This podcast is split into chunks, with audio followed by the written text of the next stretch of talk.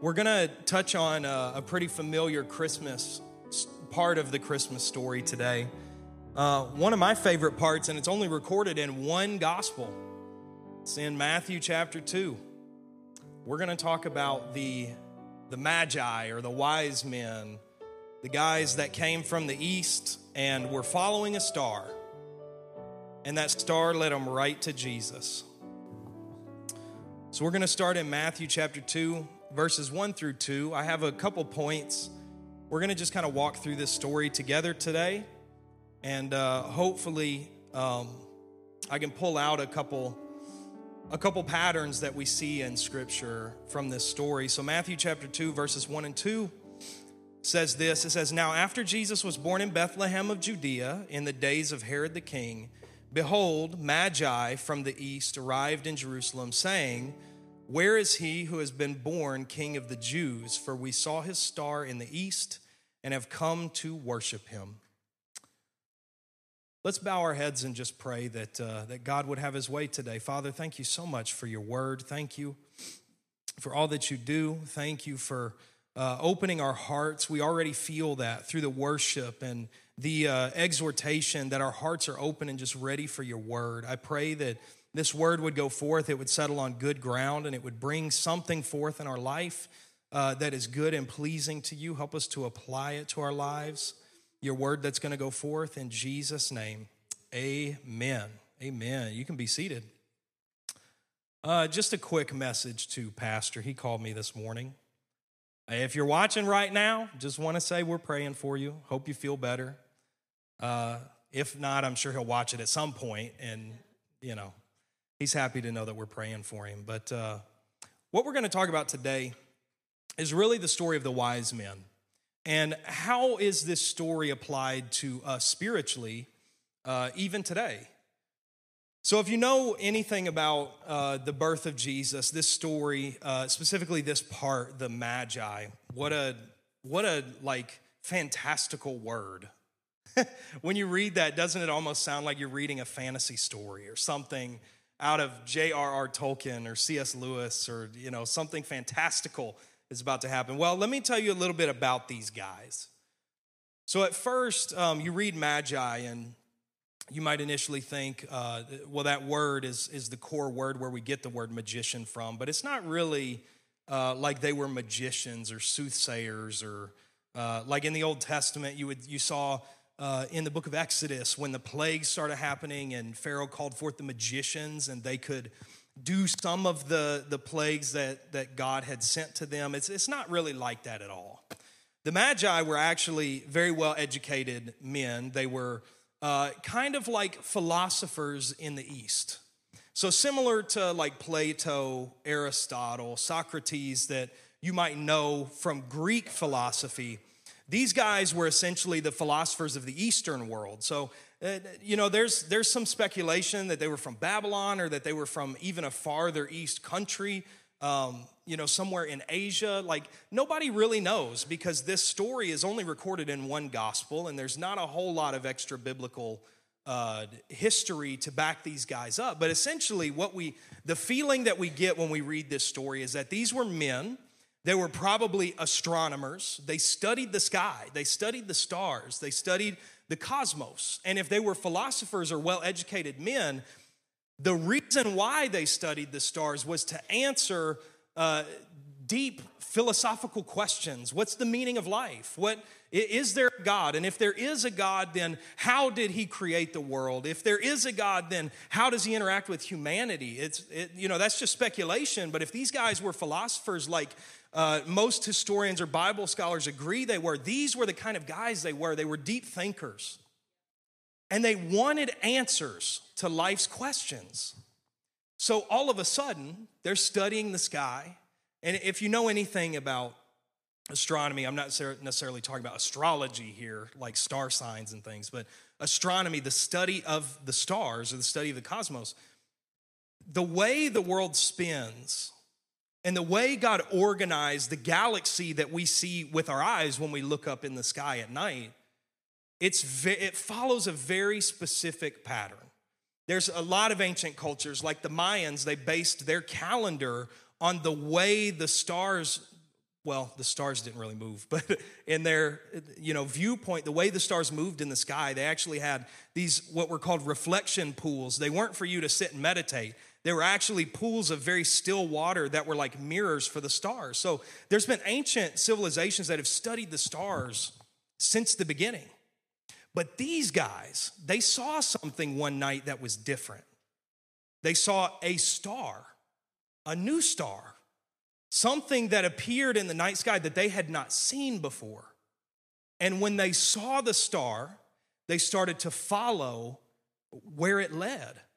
Very similar to how uh, uh, sailors back in the day would, would navigate by the North Star to find their way home, to find where they're at in their ge- geographical location in the middle of the ocean. These men were following a star to see what was causing it.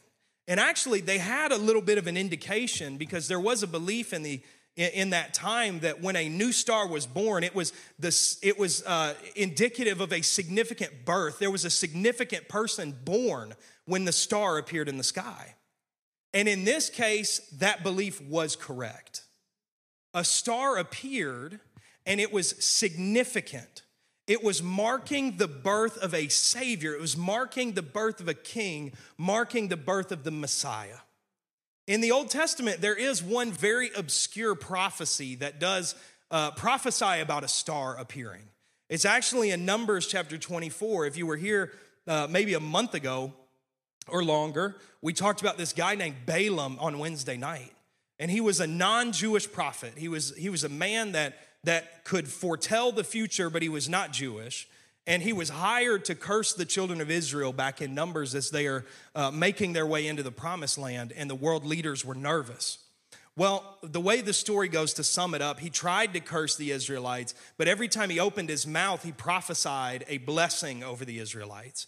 And in his third prophecy, this is what he says Numbers chapter 24, verse 17 I see him, but not now. I look at him, but not near. So, what is he saying? He says that he sees somebody that's going to be coming down the road.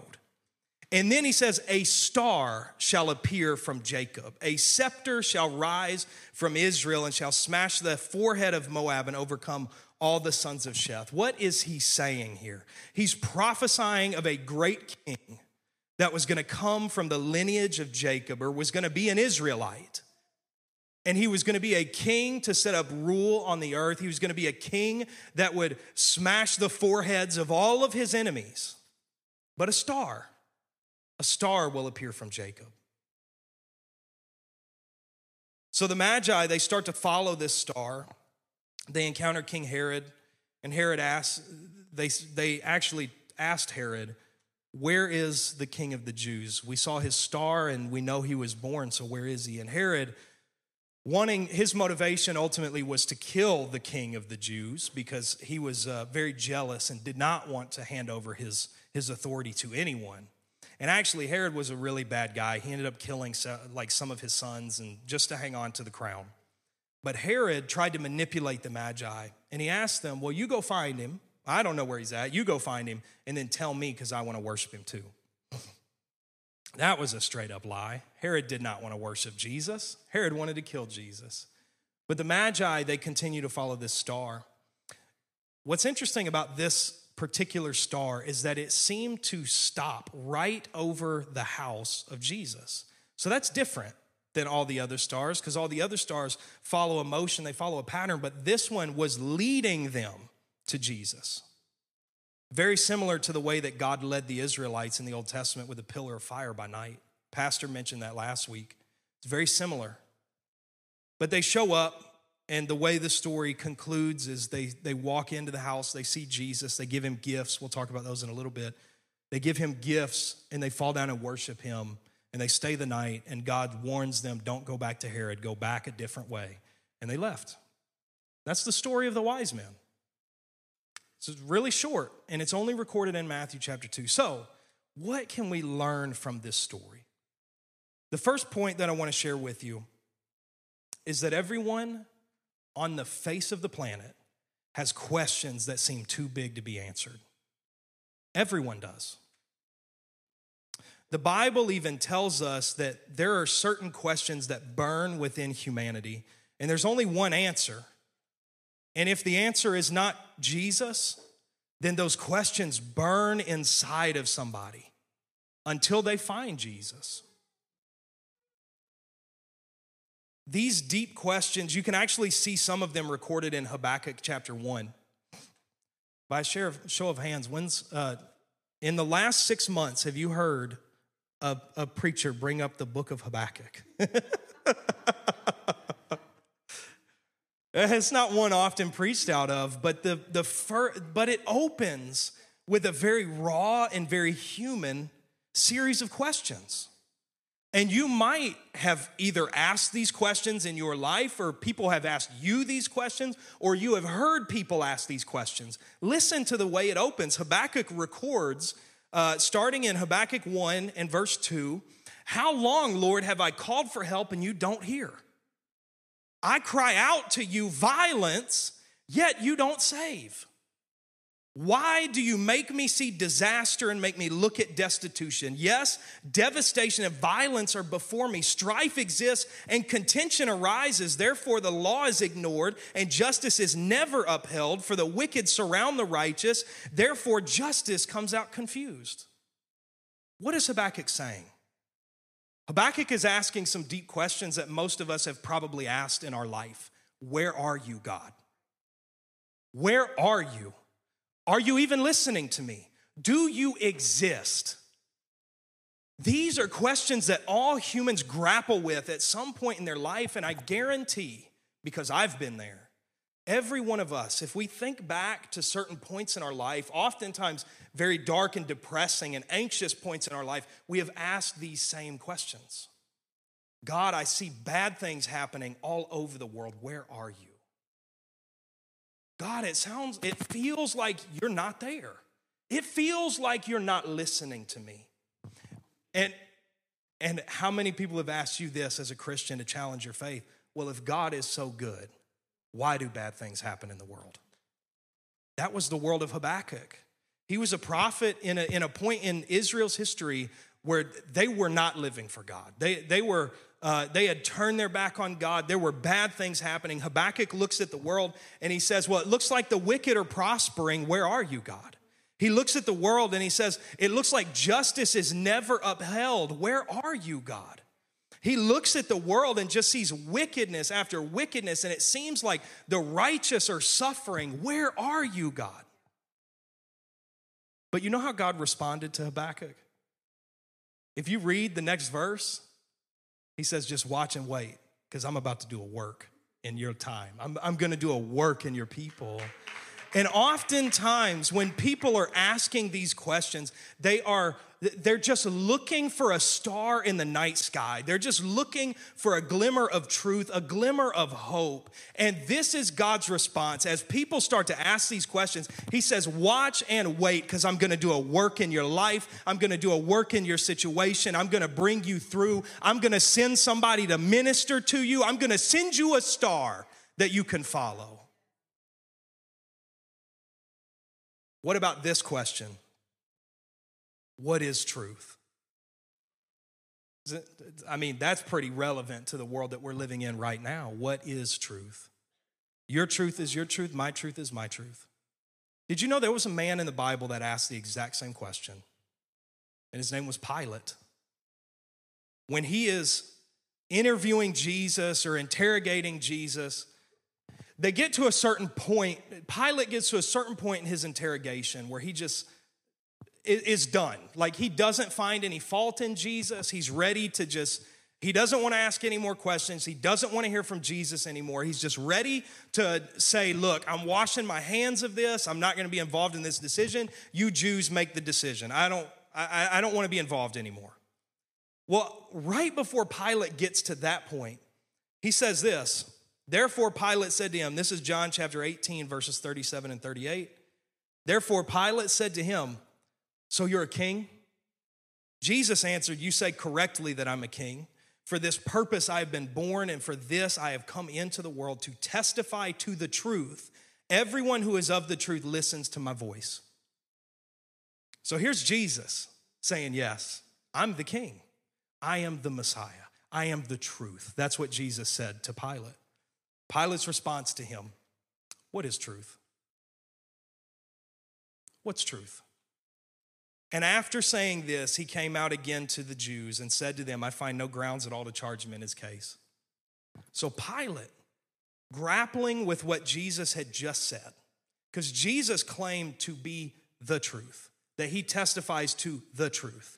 Or, in other words, an objective truth that there is right and wrong, there is morality, there is true and falsehood. And Pilate, grappling with this and, and having the secular mindset, secular uh, upbringing that he had in the Roman Empire, well, what is truth? You say that, that what you say is true, but what is it? And Pilate, what's interesting about this is he asked the question, but he didn't want to hear the answer. Because he asked the question, What's truth? And then just turns around, leaves it there, doesn't want to hear the explanation, just says, Look, y'all do what you want with him. I don't see anything wrong with him.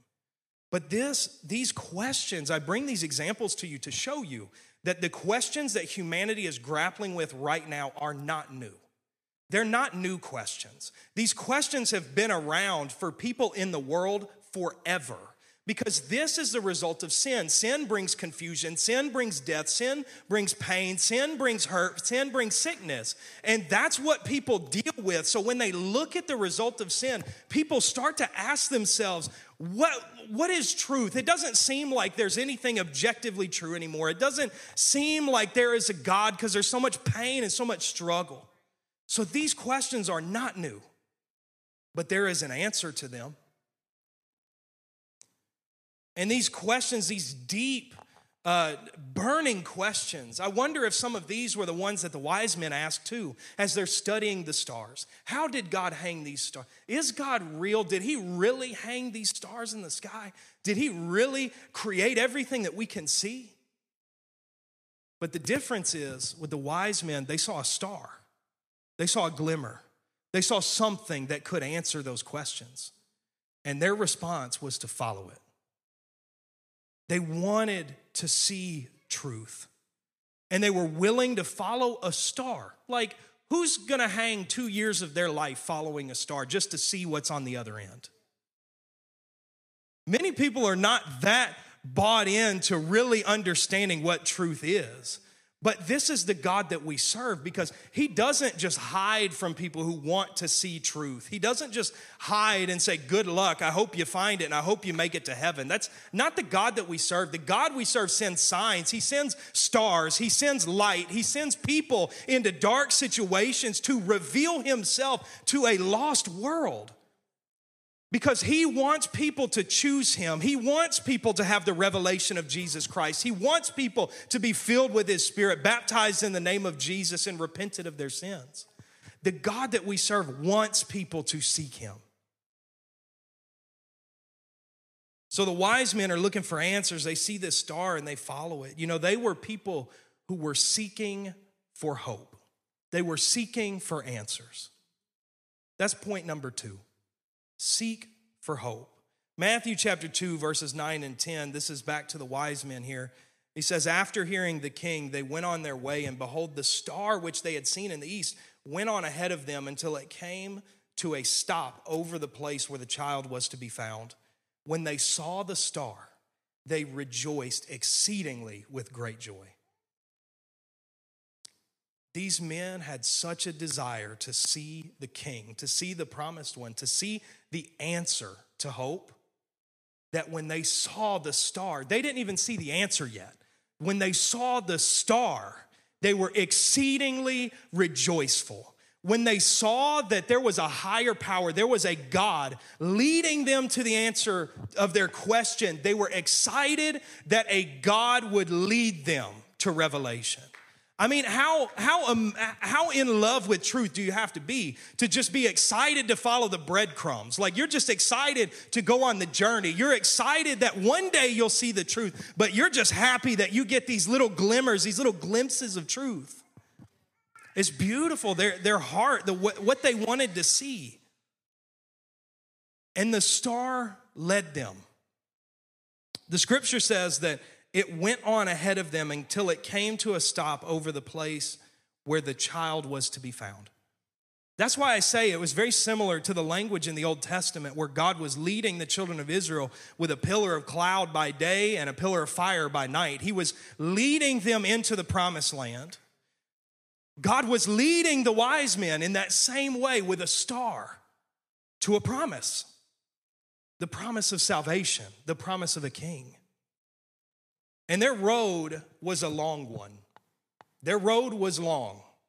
Uh, did you know that the nativity scene that we enjoy to put up in our houses is not 100% historically accurate? Did you know that? Because the wise men were not there when Jesus was a baby. The Bible says that the star appeared when Jesus was born, okay? And if these were men of the East, nobody knows for real. This is just an interesting side note because you know I'm a nerd, so I like this stuff, right? Just an interesting side note. This has no like bearing on like biblical salvation or anything. It's just interesting to me. But these were men of the East. I don't know how far east they were, but they were Eastern men. That's actually what the word Oriental means is people of the East. So I don't know how far they were, how far east. But some historical or some historians, Bible scholars, whatever, think that it could have taken them about a year and a half to two years to get to Jesus. So uh, imagine that. You're on a journey for truth that takes a year and a half or two years. You're following a star every night for a year and a half to two years. I don't know if that's 100% correct, but it's just an interesting little side note. They were that passionate about seeing the fulfillment of this answer that they were willing to spend two years of their life just following a star. That blows me away. But this is, is kind of the pattern that we see in Scripture. It seems, especially from this story, that God reveals himself in ways, number one, that people understand and can connect with. God shows up in ways that an individual or a group of people can understand and connect with. Think about this when Jesus was born, the Magi saw a star because they were astronomers. They studied the sky, they knew what that meant when a star appeared. But the shepherds saw an angel and they understood what that meant. So God shows up in ways that people can understand. For some, maybe it's a coworker that just says like, "Hey, did you know Jesus loves you?" For others, maybe it's they just happen to, they're flipping through a book in the bookstore and they see somebody mention something about the Bible and it spurs some kind of question that now they want to go pick up a Bible and see if that's true or not. God shows up in ways that people can connect with. The way God showed up to me is probably not the same way that He showed up for you, but it is the same God. So that's number one is God reveals himself in a way that people can understand and connect with.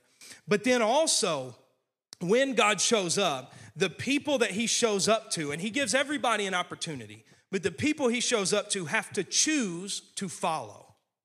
They have to choose to seek. And yeah, you might be thinking about some scriptures where God says that he hides himself from the wicked and the unrighteous. Let me say this that God does not hide himself from those who are seeking him. God does not hide himself from those who want to see his face, who are searching for truth. Rather, God reveals himself to those people. So that's number two is you got to choose to follow. And then number three, oftentimes on our road to Jesus, we catch a glimpse of truth, we follow it, and that glimpse of truth leads us to full revelation. If we continue to follow it. But I found this really interesting the way that, that God led the wise men to himself. Another thing that's interesting to me is that God shows up oftentimes in really dark moments. Can you see a star in the daytime other than the sun? no. And think about this the wise men followed a star. That means they traveled at night. They weren't traveling during the day. Well, maybe they were. I don't know. Maybe they were just walking during the day, but they got their bearings at night. I don't know. But think about this and maybe think about your own life. Doesn't it oftentimes see, seem that God shows up when we're just at our absolute lowest? I don't know if it's that God shows up then, He's always there. But maybe in those moments when it's really dark, that's when we can really start to see the light. The night sky, you can look at that as a picture of just the abyss of untruth and trouble that the world has. And yet there was a star in that, that these men could follow to a revelation. And I think, uh, I'll tell you a story as we wrap up about this. But, but I think even when I look at my life, the, the questions that I was asking is God real? Is God there? Does He love me? Does He care about me? Those were questions I was asking when I was struggling with whatever it is anxiety, depression, fear. Like I, I was having trouble in life. That's when I was asking those questions. And that's when God started to show up, or when I started to see God was in those moments. When I started to, when, the, when it was so dark around me that I could see the truth, I could see that glimpse, that star that led me to Jesus. Maybe it's the same for you, but I know Jesus said this in John chapter 8, 12. Then Jesus again spoke to them, saying, I am the light of the world. The one who follows me will not walk in darkness, but will have the light of life. That means that at at one point we were walking in darkness, but when Jesus shows up, we don't have to walk in darkness anymore. We can walk in light. Jesus also said this in John 12, verse 32 And I, if I am lifted up from the earth, will draw all people to myself. What does that mean? That means that God gives everyone an opportunity to follow him. That means that God sends a star or sends a glimmer of truth or sends a person to everyone's life on the face of the planet here and gives everyone an opportunity to follow him. He draws, not us. He draws. And it's very much like, like a moth to the flame. You've heard that, that uh, saying before a moth to a flame. When Jesus starts to show up, people are attracted to that. Think about this, even when you're like in your own workplace or in school or whatever, when you are really walking in the love and peace of God, people are drawn to that. People are, they want to be around you. They want to hang out with you. They want to talk to you. They, for some people that are dealing with some real darkness, maybe it's agitating to them. But for the vast majority of people, they want to be around that light because, and I'm going to connect a lot to what Pastor was talking about last week, because with that light, it brings not just light so you can see, but there's warmth. It's inviting. It's this world is cold. Like people are drawn to a warm place. People are drawn to light when it's dark. Nobody wants to sit in the cold, dark nothingness. Nobody does. Everybody wants to be able to see and wants to be warm and be around people who love and care about them. That's the kind of drawing that Jesus does. And he was lifted up. That scripture that I read for you, he was talking about him dying on the cross, being lifted up on the cross to die for all of humanity. And because he did that, now he draws people to himself. But point number three, after you you see that you, after people are asking those questions and, and after they start to seek for hope, the last thing that I want to share with you, and most of you know this already, but Jesus is the answer to those questions. Jesus is the answer to darkness. He's the answer to cold. He, it's Him. And that's what the wise men found out when they followed the star until it stood right over the house where Jesus was. I wonder how close it was to the house. I don't know. But it stopped. It stood right over the house of Jesus. And they saw the answer to their question. Their question was, Who's the king of the Jews? And when they walked in, they saw a two year old kid, one and a half, however old he was, a two year old kid and their response was not like, well, this wasn't what I thought it was going to be. their response wasn't like, interesting. Well, that was anticlimactic. No.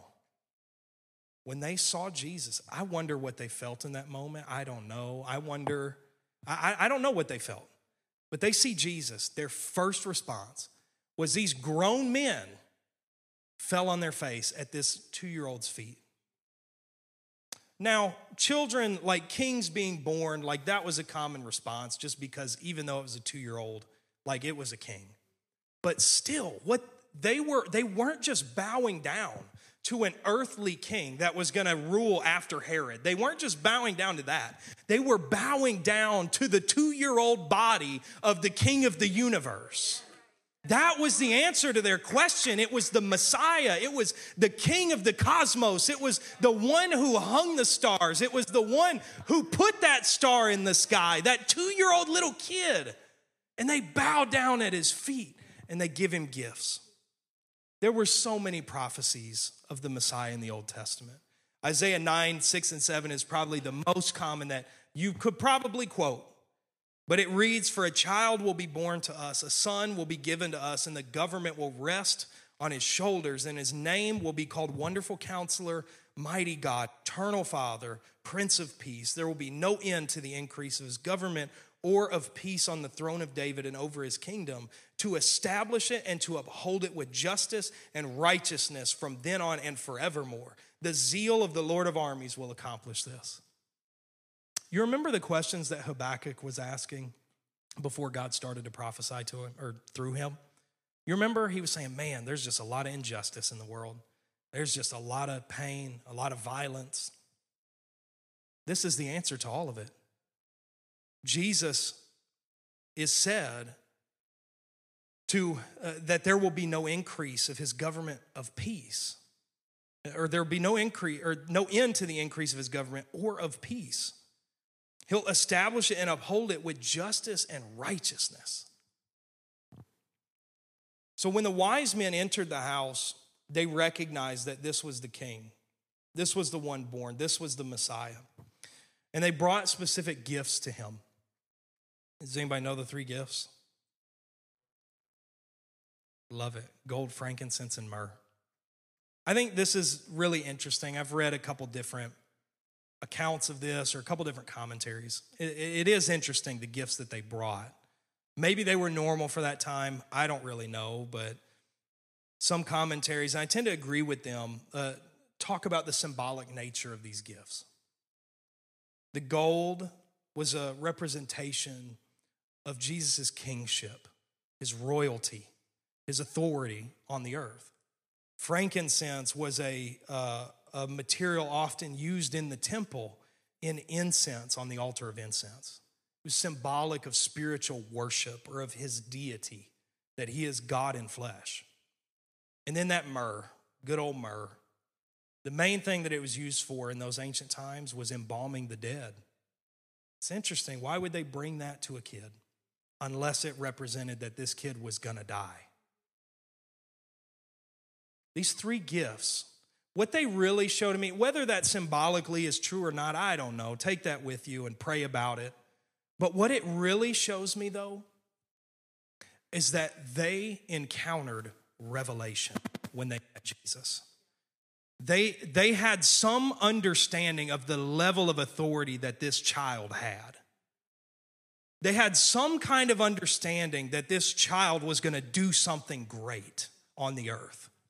They encountered revelation. So as they followed the star, the star was just a glimmer of truth. It wasn't full truth, it was just guiding them on their path. And when they met Jesus, that's when they had a revelation and they understood this is the king. This child is going to do great things. This person named Jesus is going to do amazing things on the earth. And oftentimes, that's how our path is when we come to Jesus.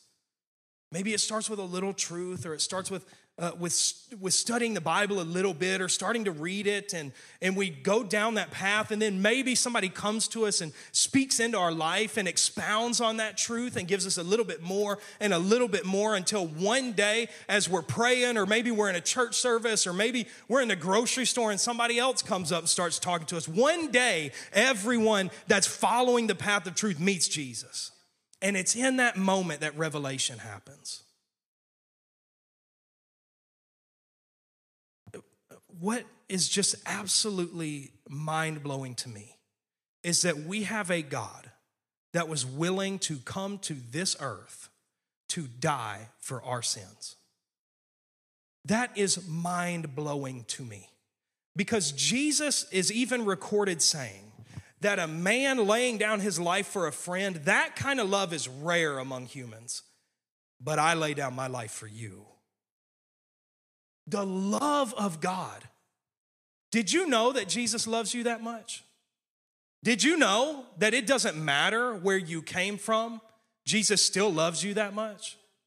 Did you know that we serve a God who didn't just send his son to die, but rather he put flesh on himself and came to this earth and bled his own blood and died his own death to save us from sin. That's the kind of God that we serve.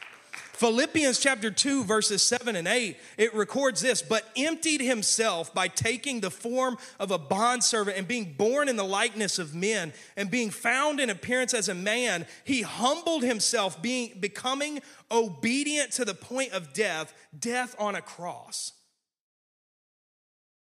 Think about this.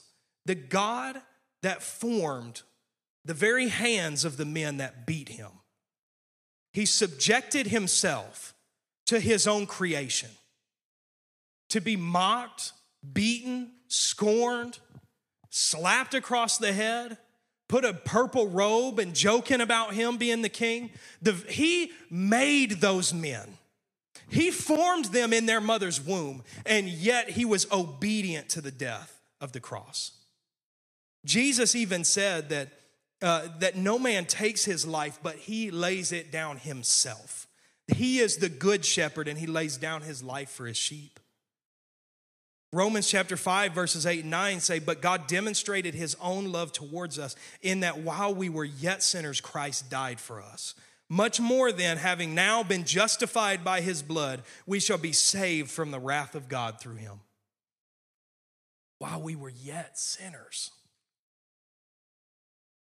while we were yet sinners, Christ died for us. There's nothing that any human can do to earn the love of God. There's nothing that any human can do to earn the grace of God or the mercy of God. There's nothing that we can do. But we serve a God that loves his creation so much that he was willing to die at the very hands of his creation in order to build a bridge between humanity and Him. In order for people to have a relationship with Him, in order for people to enter eternity with Him, He allowed Himself to die, the death that all of us deserved. If that's not love, like I don't know what is. And that kind of love, rarely, if ever, do you see that among people. But that's the kind of love that our God, who is perfect, shows towards his flawed humanity. Man, what love. Jesus said this, and then I'm going to wrap up. I got a quick story I want to tell you as we wrap up. Jesus said this in John chapter 10, verse 14 and 15. Uh, and then I'm going to skip 16 and read 17 and 18. It says, I am the good shepherd, and I know my own, and my own know me. This is Jesus wrapping up his parable on the good shepherd. Just as the Father knows me and I know the Father, and I lay down my life for the sheep. And then verse six, verse 17, it says, For this reason the Father loves me, because I lay down my life so that I may take it back. No one has taken it away from me, but I lay it down on my own. I have authority to lay it down, and I have authority to take it back. This commandment I received from my Father. Jesus died willfully for our sins. He died, he bled, he was the perfect sacrifice. That's what the book of Hebrews shares with us. He was the perfect sacrifice, the atoning sacrifice for our sins. But I am so thankful that he didn't just stay on the cross and stay in the grave. It is the fact that he took his life back and rose out of the grave that now we can walk through that same process of Jesus spiritually and be raised up into newness of life. We can be filled with his holy living spirit today because he got up out of the grave. He didn't just die, but he died and set his authority over death, hell, and the grave and then rose again. So now one day there will be a resurrection and those who are filled with his living spirit will be resurrected with him up in the sky. That's what First Thessalonians promises us that we'll be caught up with him one day and we'll be able to enter into eternity with our Creator. How amazing is that promise? And that is the person that the wise men saw that day. The one who was going to do all of that. That's who they saw. They followed that star right to Jesus. I got a quick story that I want to share with you while we wrap up. I have a friend. I have permission to tell his testimony. And I will just say that my friend's name is Nick. I have a friend named Nick, and he was a very successful man. He owned a lot of rental properties. He owned he was always in martial arts. He owned a bunch of martial arts dojos. He was a big dude. Big guy. I mean, when I mean money, I mean money. Okay? And everything he could ever want. And he was so successful. But he was still struggling. He was asking those questions God, are you real? And if you are real, then why am I so depressed all the time? Why am I so anxious all the time? This guy had all kinds of stuff. What did he have to be depressed about? But he struggled with depression heavily to the point where, even as a very successful person, he got stuck in, in drugs and, and alcohol, and, and his family didn't know about this. So, this is what he would do. At night, when everybody went to bed, he would stay awake and go out in his garage and just like smoke crack, shoot heroin, drink, and just pass out in his garage. Uh, he did that regularly. And he said that he did that whenever he really felt extra depressed and extra anxious and didn't know how to deal with it. And at this point, like he was, he would pray and he would say, God, if you're real, like, why am I still struggling with this? And he said, like, he just never, never felt like God was hearing him, never felt like, like God was even real. Till one day, one night specifically, he was doing the same thing. He was in his garage, he was about to do whatever. And he said that he had a pipe in one hand, and he had not started taking drugs yet, but he had a pipe in one hand, and he was crying, just crying, like didn't know how to deal with all the pain. And, and did I mention that this was a very successful man? And he had a wife and kids. Like, we, we, we would look at somebody like that and just think they are fine, they have it all together. But he was struggling so bad in his heart. And he had that pipe and he was crying. And he asked, he didn't really ask a question this time, but he said something different. He said, God, if you are real, I need you right now. Keep in mind, he had not taken any drugs when he said that. And he said immediately, his like everything fell away. In his vision, it was completely dark. He, he wasn't in his garage anymore. Like he, he was seeing a vision. And according to him, he saw Jesus standing in front of him. Nail scars, I mean, everything. And I tell you that he did not take drugs yet on purpose because he would take some hallucinogenics and he would go places. But this night was different. He was completely sober when he saw this vision.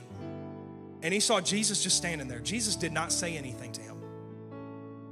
And he said he fell on his knees and he said, I cannot do this on my own. I need you right now. And he said that Jesus reached out and touched his shoulder.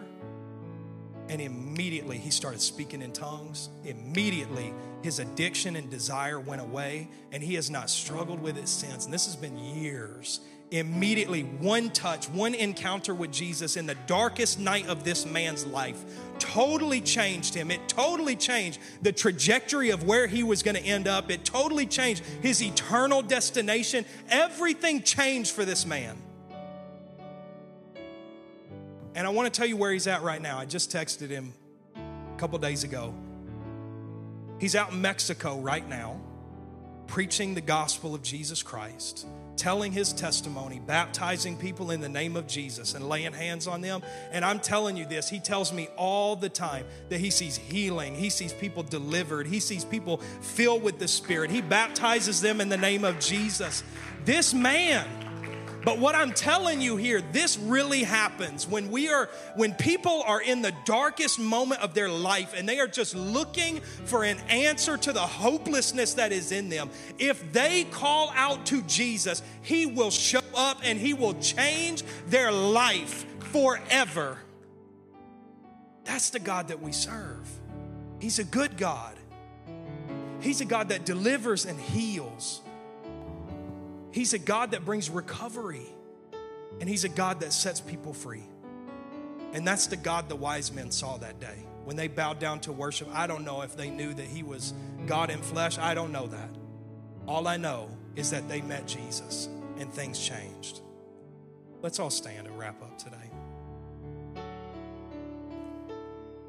Father, thank you so much for today. Thank you for, for this scripture that we can learn from. I, I'm so thankful, God, that even when everything looks absolutely hopeless and the night is so dark, there's always hope.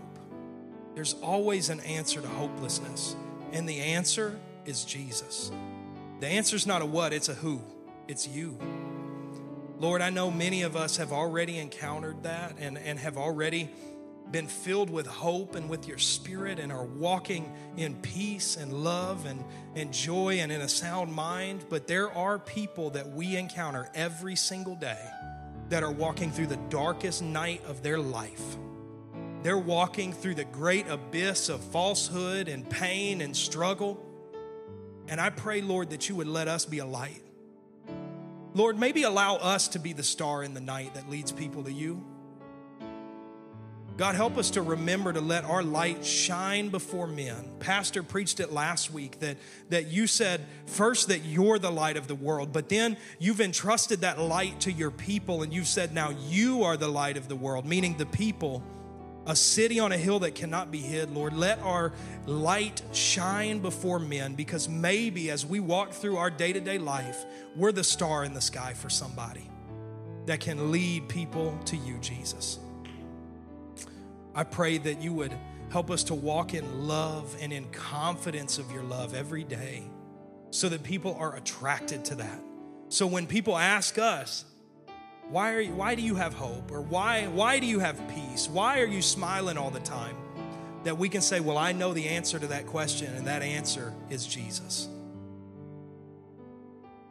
Lord, and if there's anybody here that, that feels like they're walking through a very dark night, I pray, Lord, that you would be that you would light it up for them.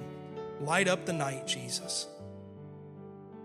I pray that if somebody needs deliverance, that you would step in and deliver. I pray if somebody needs emotional healing, you would step in and heal. I pray if somebody needs physical healing, you would step in and touch their body and heal them, God, because there is no limit to what you can do, Jesus. You are limitless. You can do all things. You can deliver from any addiction, you can deliver from any pain, you can deliver from any chains, God.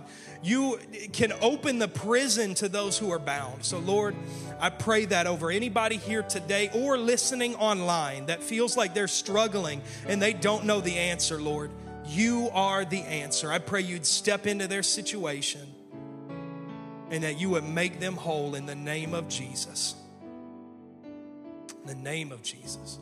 If you feel comfortable, feel free to come hang out at this altar for a little bit, just as a, as a sign, a step of faith, if you will. It's nothing magical. It's just a way that we respond and show that we want to step out in faith. We want to engage our faith and just pray about what we've heard today if you if you've come with something and you feel like it's really dark and hard to carry, I, I just ask that you would come forward and lay it down at Jesus' feet and let Him shine His light in your life. If you're here and you're already walking in the light, I pray you'd come forward and ask that God would lead you to somebody who needs the light. Because we serve a wonder working God and He can do miracles. Let's just spend some time praying together today. In Jesus' name. Step down into darkness, open my eyes, let me see. Beauty that made this heart